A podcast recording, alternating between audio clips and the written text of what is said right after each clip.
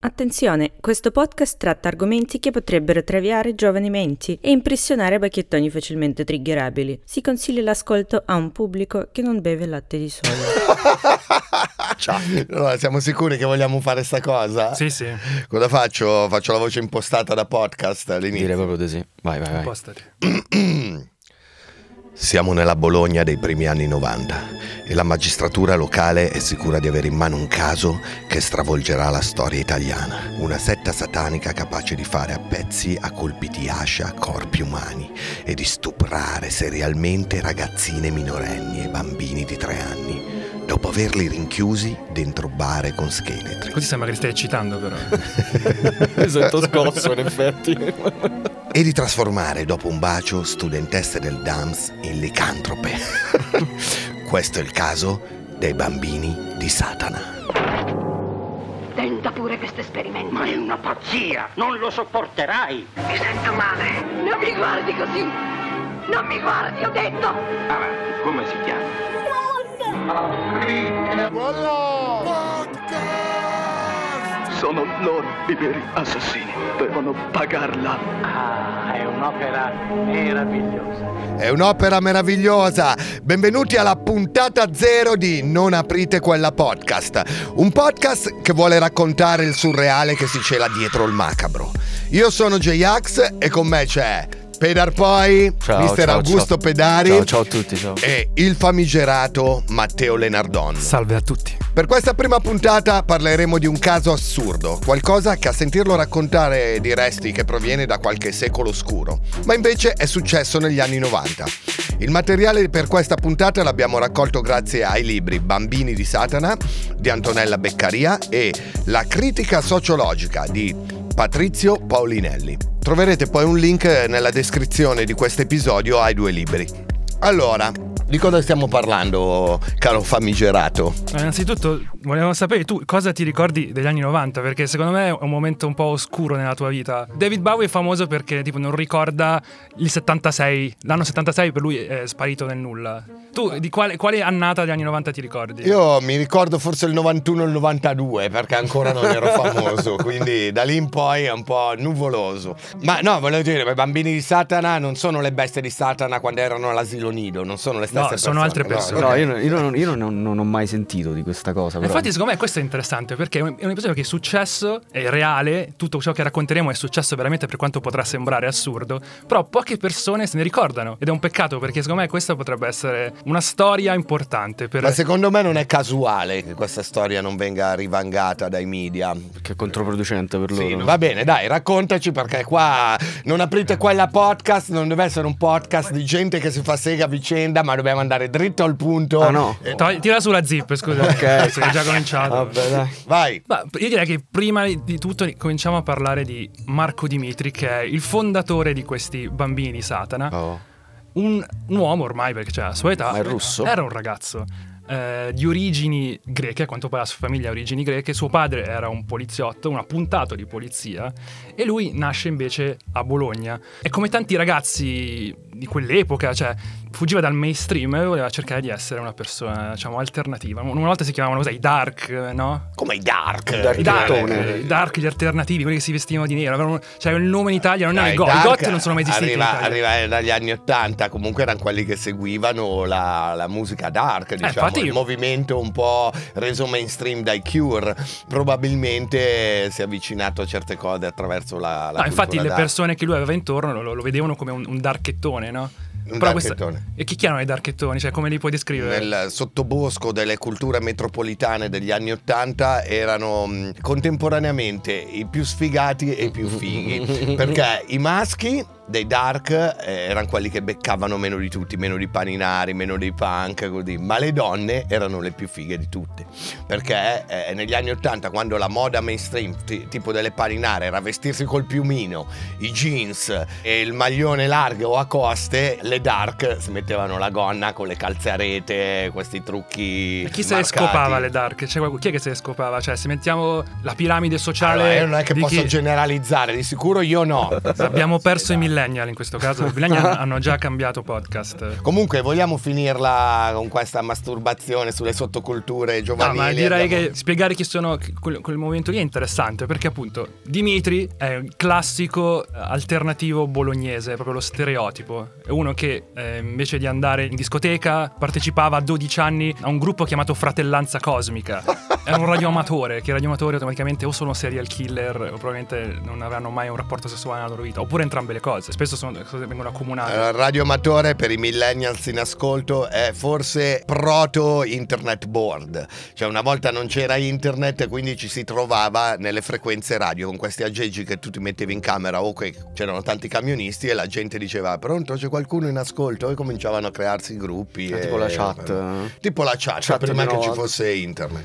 E poi era, lui si considerava uno smanettone, aveva uno Spectrum Sinclair, un Texas T novantanove A, un Atari S T, era che un cazzo? videogiocatore. Ah, ok, ok. E a quel tempo essere un videogiocatore già ti metteva una certa quindi fascia è, sociale. Era ricco, perché comunque eh, l'Atari S T negli anni ottanta costava tanto.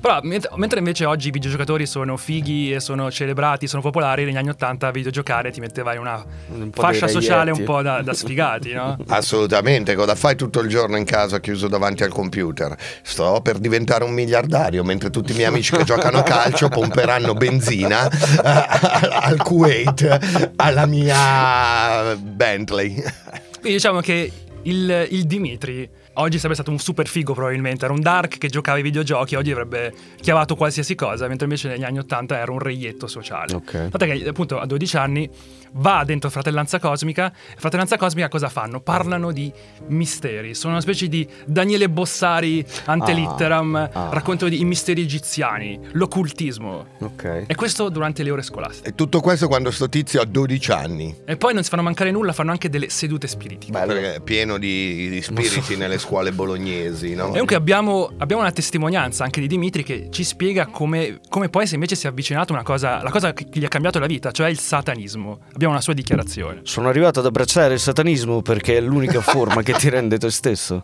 perché le filosofie sociali e le religioni ti spingono a non essere quello che sei, ti spingono a vedere il leader, i suoi seguaci, Dio, i sottomessi, e per me quello che è vero è la presa di coscienza di se stessi. Sorbole.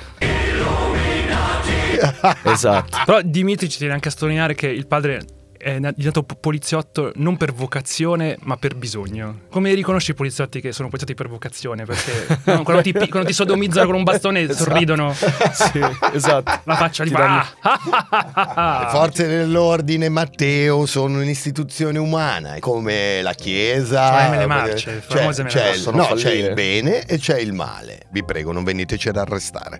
Okay. Comunque abbiamo visto che Dimitri si è, perché si è avvicinato al satanismo, si è avvicinato comunque così tanto che a un certo punto nell'ottantadue decide di fondare l'associazione Bambini di Satana. Adesso spiegami, cioè che vuol dire fondare l'associazione? Cioè dove è andato? No, al, al collocamento, dove è andato? No, lui ha fondato un'associazione e in questa associazione ci sono anche gli altri. Ma è tipo quando vai dal notaio per fare una roba del genere. Sì. Cioè io per esempio posso donare l'otto per mille a... Tipo era un S R L, cioè lui, face... lui re... quando faceva le messe per esempio, lui rilasciava regolare fattura. Cioè ci sono le fatture di lui che fa...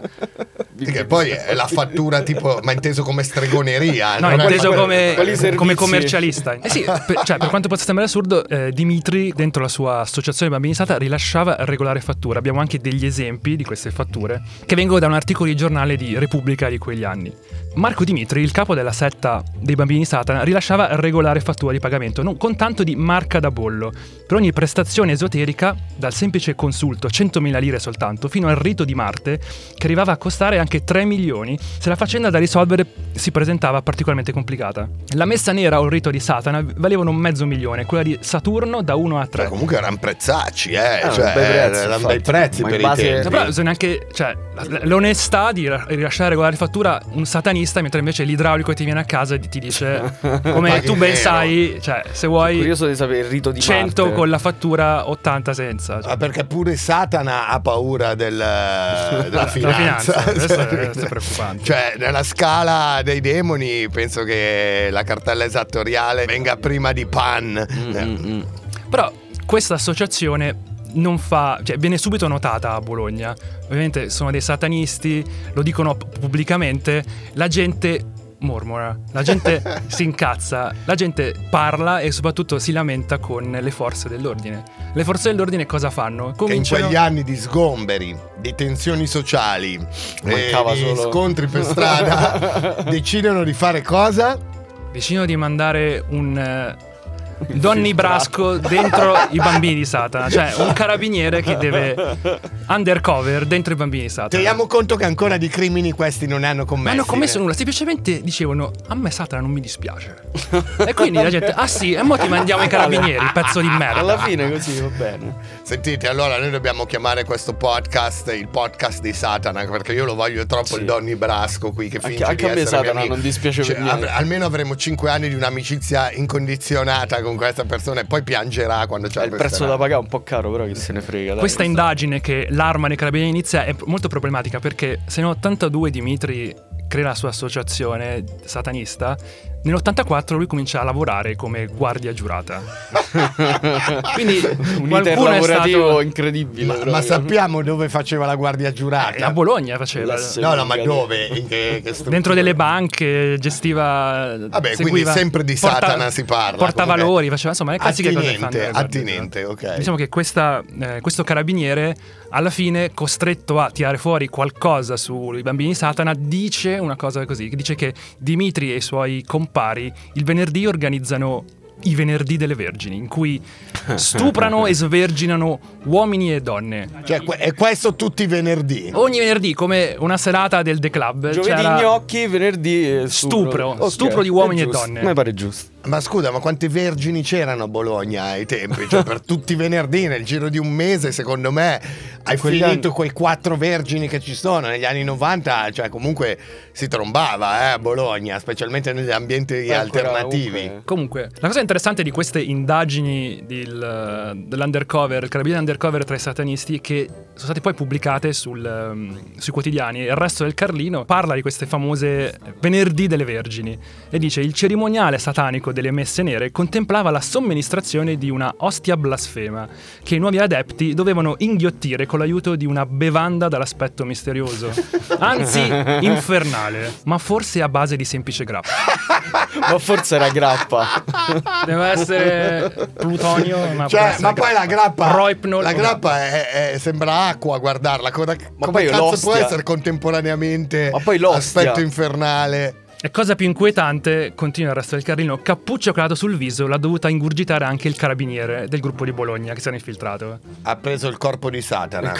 Lui voleva infiltrarsi nei satanisti e Satana si è infiltrato dentro di lui. Quindi non so cosa... Che magari l'hanno iniziato anche il venerdì delle vergini. Quindi il, il pubblico ministero pensa di aver finalmente chiuso questi cazzo di satanisti, però c'è un piccolo problema. Dimitri aveva un alibi. Il venerdì era l'unico giorno in cui lui faceva servizio di eh, guardia giurata. E quindi letteralmente era da un'altra parte. Quindi non c'era, cioè, non c'era. Fisica- fisicamente non c'era. O riusciva a sdoppiarsi, aveva questa capacità talmente Satana di essere in due luoghi nello stesso periodo. Quindi aveva lui... un alibi di ferro praticamente. Vabbè, quindi non c'è, non c'è prova provata che ci fosse questo venerdì delle vergini. Sì, perché come dice Dimitri, il venerdì sera è in servizio e fa vigilanza armata davanti alla casa di, di un imprenditore di via Laura Bassi.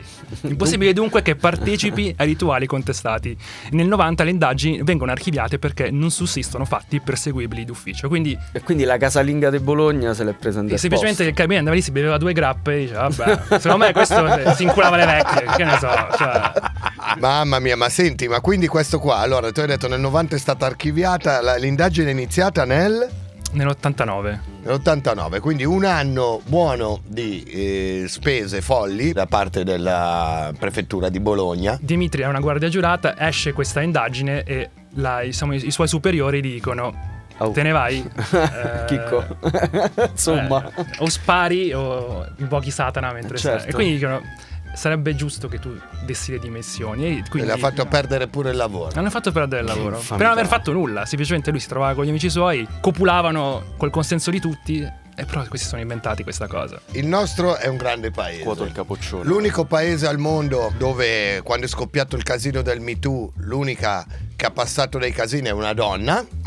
Però se crei un'associazione che si chiama I Bambini di Satana, perdi il lavoro. Dimitri perde il lavoro, però la, l'arma e lo Stato, chiamiamolo così, non riesce a arrivare alla, al suo compito principale, cioè quello di spegnere, di disinnescare questi giovani satanisti.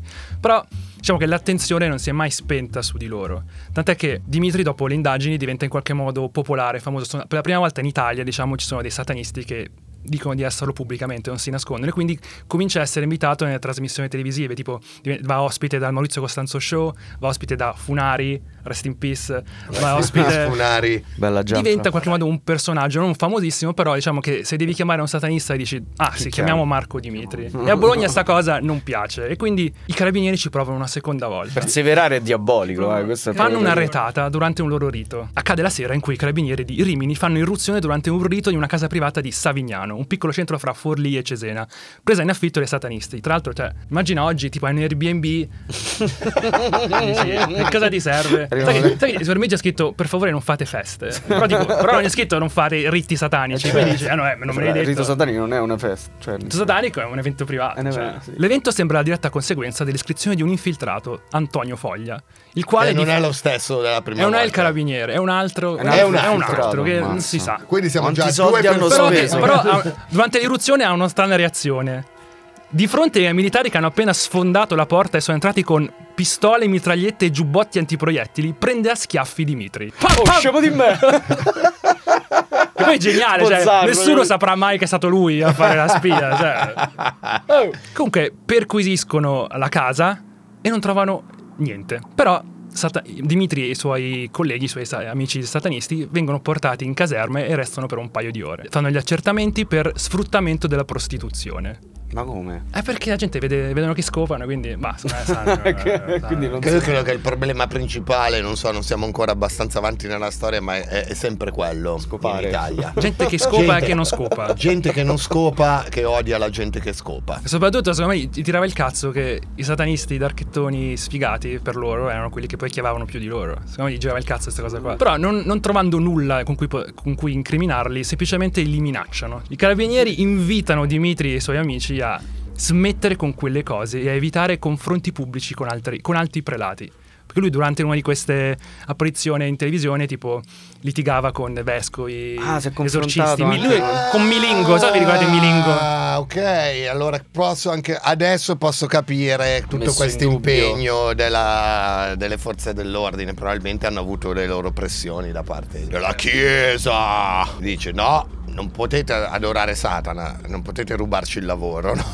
Poi è un confronto in televisione comunque tra uno che racconta una, una favola e uno che ne racconta un'altra. Comunque okay, immag- immaginate che cioè, no. carab- entrano tipo gli SWAT team armati con fucili, mitragliette, giubbotti. Però uno ti prende a schiaffi. No, e tu sei, stai, sei lì che stai scopando. Cioè, dici, cioè cosa gli dici? Mettete giù quel cazzo. Cioè, cosa gli dici? Mentre sotto ci, c'è un disco dei Black Sabbath. Però, come diciamo, arriva queste minacce perché comunque non riescono, non riescono a fare nulla contro Dimitri e i loro. Non riescono a farli smettere di essere satanisti. E uno di, uno di, queste, di questi carabinieri dice a Dimitri: stavolta vi è andata bene perché il procuratore ha ritenuto di non procedere. Quindi ah, stavolta. Però ah, questa è già la seconda volta che ci provano. E quindi Madonna. Abbiamo visto questa pressione continua da parte delle, dello Stato e delle forze dell'ordine verso Dimitri. Lui, Dimitri, che va in televisione e appare sempre sui giornali, e quindi diciamo che queste due cose rendono impossibile a Dimitri trovare un lavoro, e quindi l'unica cosa che riesce a fare, anche se va contro i suoi principi, comincia a fare il cartomante. Si mantiene cercando di fare il cartomante e l'esoterista, e quindi fa i filtri d'amore, legge i tarocchi, allontana il malocchio, cose che, che anche lui capisce essere delle stronzate, però lo fa perché non riesce a pagare, letteralmente non riesce a pagare nemmeno la bolletta dell'Enel, e quindi deve trovarsi un modo per, per però per metteva regolare fattura, però lui così sopravvive fino al novantasei, quindi è passato qualche anno. Lui sopravvive facendo il cartomante, eh, appunto esoterista. Nel novantasei però, un bel giorno, il Resto del Carlino pubblica un articolo, un titolo in prima pagina che dice Prima pagina Prima pagina che dice violentata durante una messa nera. Ehi, queste sono parole forti. E c'è Dimitri a casa sua che sta bevendo un caffè, c'ha il Resto del Carlino davanti e dice ma tazza, chi sono questi stronzi? Poi dice ma chi è sta gente che ha violentato una ragazza durante una messa nera? Dice ah, ma io sono un satanista, cioè devo voglio, devo voglio aiutare saperlo. Devo aiutare le forze dell'ordine, sicuramente vogliono sapere, vogliono, vogliono un mio aiuto, devo, devo, devo chiamare. Quindi la prima cosa che fa è lui chiama i carabinieri di Medicina, un paese dell'interland bolognese, che, hanno, che sono quelli che hanno fatto la denuncia, e quindi cerca di mettersi in contatto con i magistrati inviando un fax al, procur- al procuratore aggiunto presso il Tribunale di Bologna. E il suo scopo è quello di dire oh, cioè io qua è roba mia, oh, se ragazzi, volete... Vuoi... Se volete vi posso aiutare. Dimitri però ignora il fatto che quello stronzo è lui. Cioè nell'articolo c'era il suo nome, quindi. No, non c'era il ah, nome. Ah, non c'era il nome, ok. Però Dimitri scoprirà presto che quello che ha violentato, quello che avrebbe violentato, scusate, ma chi è che ha durante violentato... una messa nera questa ragazza, in realtà è lui. Ah, è un'opera meravigliosa.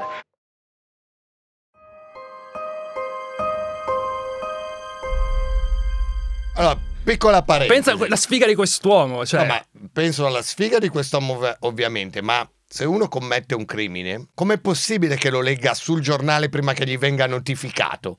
Cioè... Questo c'è spesso in Italia. Eh? Oh, ok. Però a un certo punto arriva una, una telefonata da un giornalista di Repubblica che chiede: è stata perquisita la casa di Gennaro Luongo per via di quello stupro. Non era mica amico tuo. Vecchia scuola. Il problema è che Gennaro Luongo è un affiliato ai Bambini di Satana, ma è stato allontanato da mesi, cui lui da mesi non sentiva, non aveva notizie. Povero Gennaro Luongo. Povero, magari era lì solo perché aveva sentito, anzi aveva letto sui giornali che lei si scopava e, e lui non fregava niente di Satana. Vabbè, eh, però alla fine si scopa. Eh, vediamo. Dimitri risponde al giornalista che lui di Luongo non sa nulla da, da mesi, l'unica cosa è che l'ha incrociato rapidamente in autunno insieme a una ragazza, Elisabetta.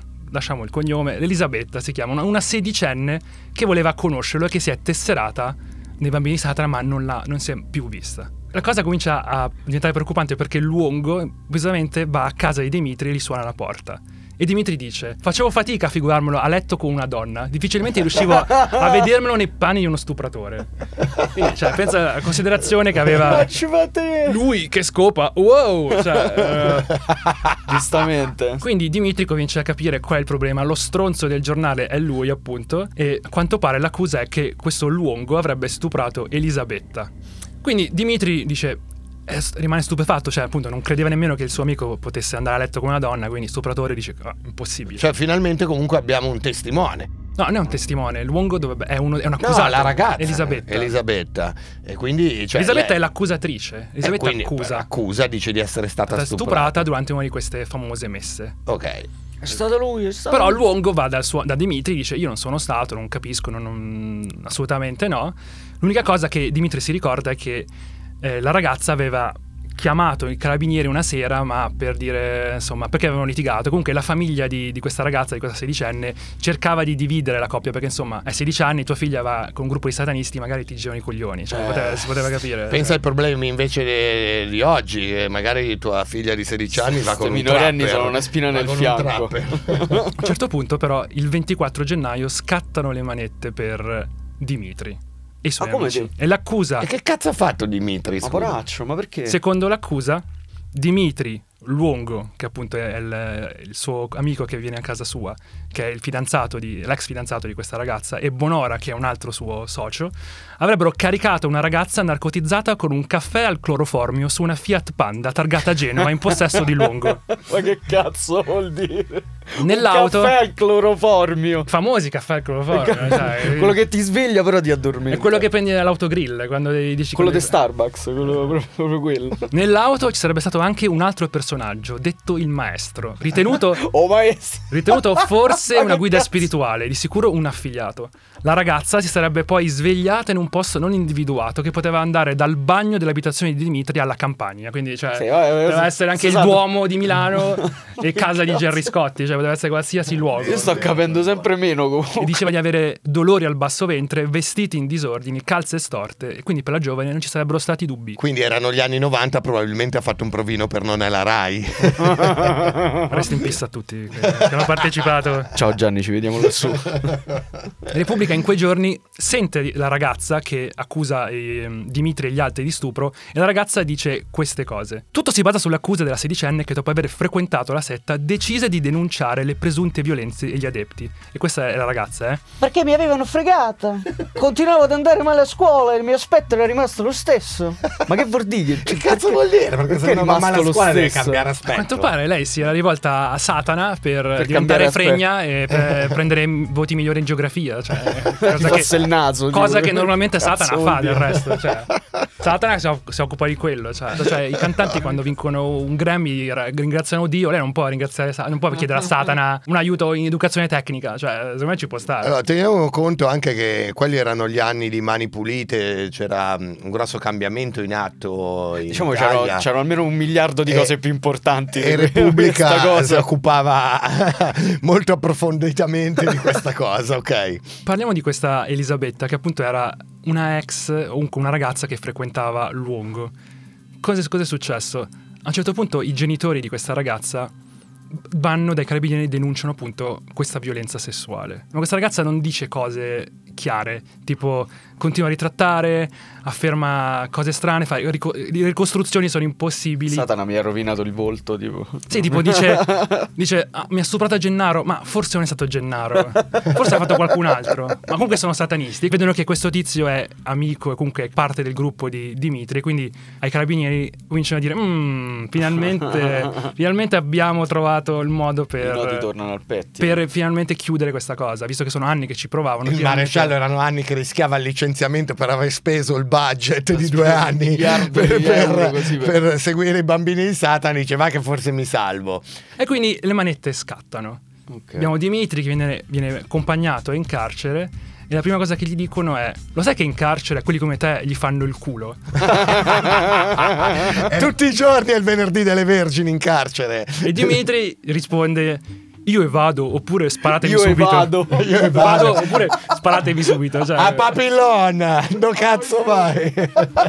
Io evado. Se mi, se mi scoprono il culo divento Lupin. C'è questo, c'è questo superpotere evidentemente. È Satana, è Satana. Quindi comincia l'interrogazione a Dimitri. Dimitri tipo si siede e tipo subito i, le forze dell'ordine dicono: ehi, che cazzo ti siedi, perché ti metti comodo? Che cazzo? Si trova con quattro agenti di custodia con i guanti alle mani e sono pronti a fargli delle domande. La prima domanda è: che ci facevi con una pistola? E lui ovviamente risponde: sono stata una guardia giurata per cinque anni. La prima domanda è: ti pieghi su questo tavolo? Ogni domanda sbagliata, un dito in culo.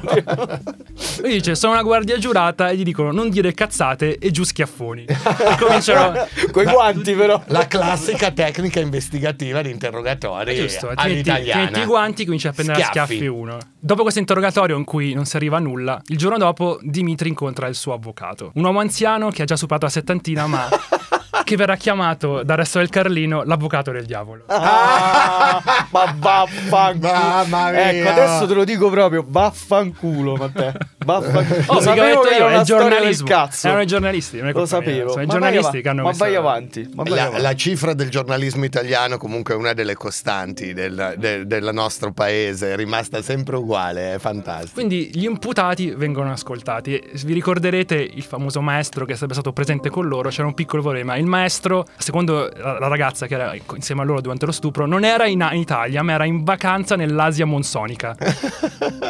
Vabbè, ma da maestro satanico riusciva comunque a teletrasportarsi dove voleva, giusto? Poi a quanto pare questa Elisabetta sarebbe andata al pronto soccorso ferita gravemente, però non esiste un referto che al pronto soccorso. Ferita gravemente? Vabbè, dopo uno stupro comunque c'hai dei segni, vai, ti fanno, ti fanno un esame ah, per lo okay. stupro. In seguito, certo, certo. C'è tipo un rape kit dove capiscono se è stata violentata o meno, però non esiste. Esiste, non esiste da nessuna parte, diciamo, un registro che dice: ok, questa ragazza è stata qui in questo giorno ed è stata effettivamente. E nemmeno testimoni, nemmeno infermieri, dottori che possano testimoniare questo. Quindi per i giudici Dimitri e Bonora possono tornare a casa, mentre per Luongo, che appunto è, secondo la ragazza era il principale accusato, cioè quello che avrebbe stuprato fisicamente per primo la ragazza, prende gli, i domiciliari per trenta giorni. E i, i quotidiani scrivono: Satana, sei libero. Ah, abbiamo finalmente eh, le versioni della, di Elisabetta, della ragazza. Secondo la prima versione dice questa: lo stupro si consuma il weekend successivo alla metà di novembre millenovecentonovantacinque, tra il diciotto e il diciannove. Dimitri, Bonora, Luongo e il maestro al secolo Damiano Berto si riunirebbero proprio in quella notte per celebrare il più squallido dei cerimoniali, lo stupro rituale in un gascinale della Bassa, ad armarole di Budrio, ai danni di una ragazzina in stato di incoscienza, sballottolando le prime e dopo per mezza provincia dentro un utilitario. Cioè a verbale c'è la parola sballottolandola. Questa è quella cosa lì, esattamente. Sballottolandola. E quindi mi fa impazzire Pedar che pensa che tutti i magistrati parlino come Di Pietro. Siamo rimasti al, al famoso maestro che avrebbe partecipato al, allo stupro. Problema che appunto, come dicevamo prima, il maestro era nell'Asia monsonica. Tant'è che il maestro ha pu- pure esibisce questo passaporto dove si vede l'ingresso col timbro e ovviamente l'uscita. Nell'Himalaya. Ma il maestro non si sa nome e cognome, no? Era il maestro Berto. Quindi la deposizione della ragazza verrà corretta, perché giustamente se sbagli una volta, sbagli due volte, sbagli tre volte, devi precorraggiare finché trovi la denuncia giusta. Così si fa, no? Cioè non è che dici ma forse c'è qualche problema nella denuncia, forse sta dicendo cazzate. Magari no, no, eh, sì, de- no. Devi, devi trovare il giusta concatenazione del, degli eventi. Quindi la deposizione slitta di qualche settimana per, diciamo, correggere la, gli eventi che, che avrebbero, avrebbero portato allo stupro. La ragazza quindi cambia la sua, la sua deposizione e gli eventi vengono spostati al weekend successivo, quindi una settimana dopo. Ma c'è un piccolo problema.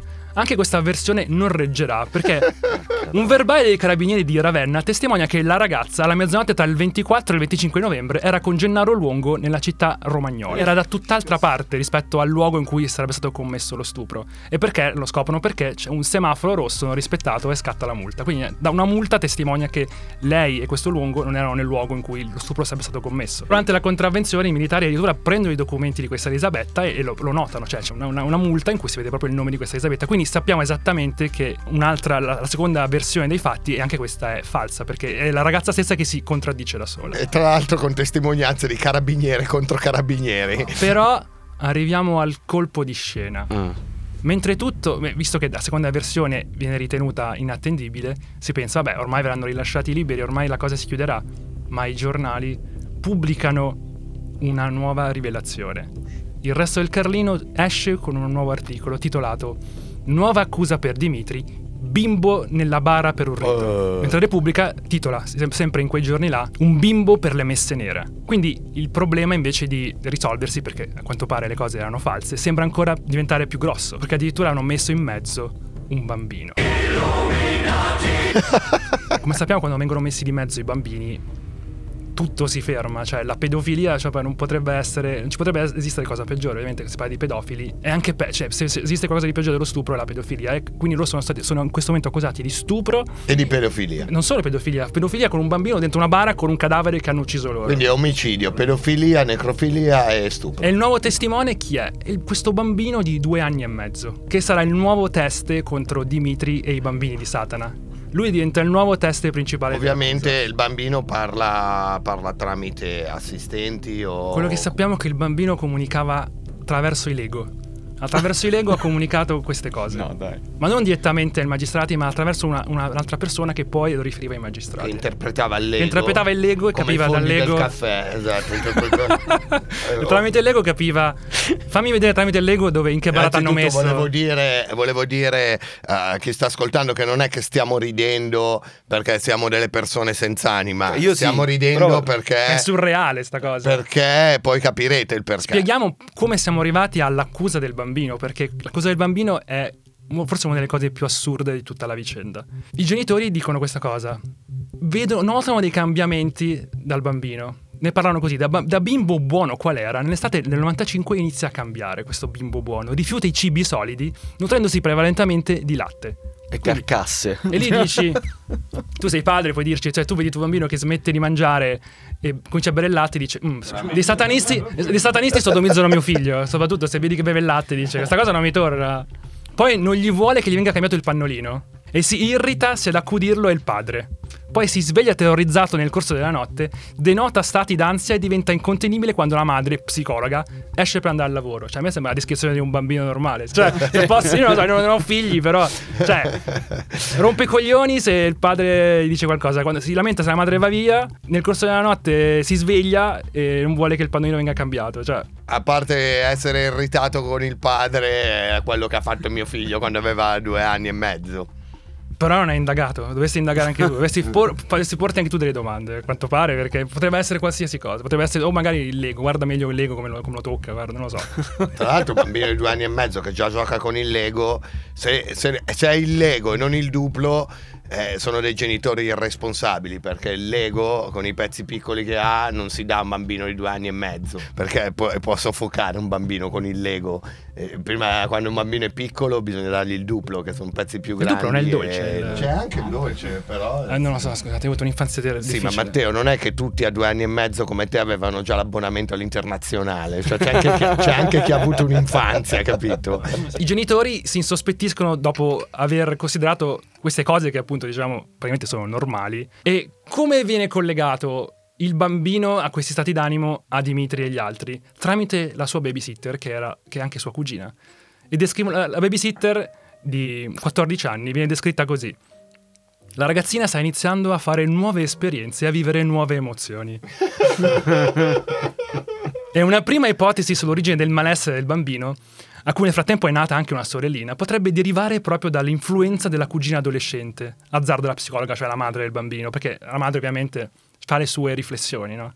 Dunque la ragazza viene congedata ed esce di scena per rientrarvi qualche mese più tardi nei panni di colei che avrebbe procurato la giovanissima preda ai satanisti. Oh, quindi ah. accusata di brutto anche la cugina. Eh sì, a quanto pare la cugina, che conosceva il, uno dei tre, Secondo, secondo i genitori avrebbe portato il bambino nelle mani di Dimitri e gli altri per fare questi riti. I genitori notano questi, questi cambiamenti e portano Federico, che è il nome fittizio di questo bambino, in terapia.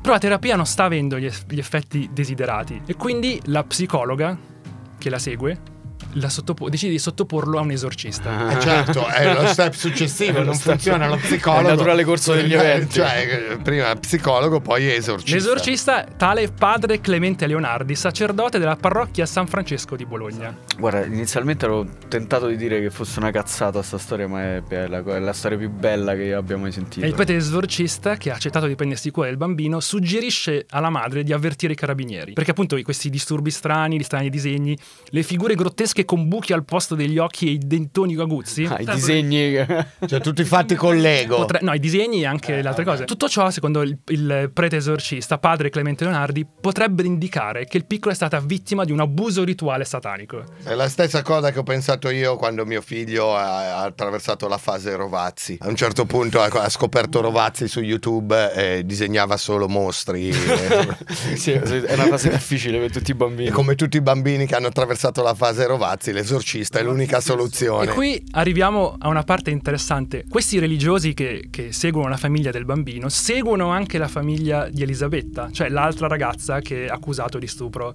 i ragazzi. E proprio sono proprio questi religiosi che chiamano i carabinieri, e i carabinieri cominciano a fare degli accertamenti. Prima sentono il sacerdote e poi la famiglia, e entrambi confermano i sospetti adombrati dall'esorcista. Oh madonna, poi qua stiamo parlando di una psicologa che ha fiducia nel, negli esorcismi, dove si è laureata in psicologia questa qui. Quindi abbiamo una nuova ricostruzione, cioè siamo passati dallo stupro a uno stupro più, come dicevamo prima, il bambino di mezzo. E abbiamo quindi i magistrati che con questi nuovi elementi formulano una nuova accusa. Secondo l'accusa, infatti, nell'agosto precedente i satanisti bolognesi, con l'ausilio della babysitter e di Aizel, che cazzo è Aizel? Un demone, nome che, sì, nome che in base a quando riferisce chi si occupa del bambino andrebbe associato a Piergiorgio Bonora, che era uno dei tre già accusati, okay. Avrebbero calato Federico in una bara dentro cui c'era il cadavere di una donna, Margherita. Che cazzo è sta Margherita? Margherita, quella di Cocciante, quella... Che cazzo è Margherita? Eh, non abbiamo mai parlato. Eh, okay. Poi, avvalendosi della collaborazione di più persone, lo avrebbero violentato con una matita e con le dita, e gli avrebbero schiacciato i genitali. Mamma mia, uh, Mamma mi, se- mi sento, mi sento sporco solo per averlo fatto. Ti ha detto così, cioè, boh, non lo so, raga. Andrò all'inferno. Ci siamo già all'inferno. Stiamo facendo questo podcast dall'inferno. Ave Satana. E visto che siamo all'inferno, tanto vale dirvi che siamo arrivati alla fine di questa nostra prima puntata. Siete tristi? No, sì, no. tanto. Io non vi voglio anticipare nulla, eh, però vi posso rassicurare di una cosa: il peggio sta ancora arrivando. Ancora cioè, peggio di tutta sta roba sì, che abbiamo sentito. Eh, cioè, la Procura di Bologna e il nostro glorioso paese non sono che all'inizio, ragazzi. Ci aspettano ancora licantropi in aula, bambini di neanche tre anni che parlano in slang inglese attraverso il Lego, e preti che scacciano Satana bruciando pile di Barbie in piazza. giuro che non sto inventando niente. Voi fateci sapere se vi è piaciuta questa puntata. Potete scriverci a non aprite quella podcast at gmail punto com oppure seguire la nostra pagina Instagram iscrivendovi a non aprite quella podcast su Instagram. E poi il, l'account OnlyFan l'hai fatto? No, quello ancora no, però, okay. Però lo farò presto. Lo faremo presto, quindi anche lì potete chiederci foto sexy, prestazioni in cam di tutti i tipi. Per sapere come finirà la storia di Dimitri e dei bambini di Satana ci sentiamo alla prossima puntata. Bella lì. Oh yeah. Ciao a tutti, Ave Satana. Non aprite quella podcast è una produzione Spotify Studios in collaborazione con Willy Lormo. Scritto da Matteo Lenardon. Produttori esecutivi Alessandro Leotti, J-Ax e Jacopo Penzo. Editore fonico Jason Rooney. Line producer Alberto Marin. Assistente di produzione Alberto Turbofiocco Carrato. Ascolta il recap, anzi il wrap cap di Pedar della puntata su Instagram all'indirizzo non aprite quella podcast.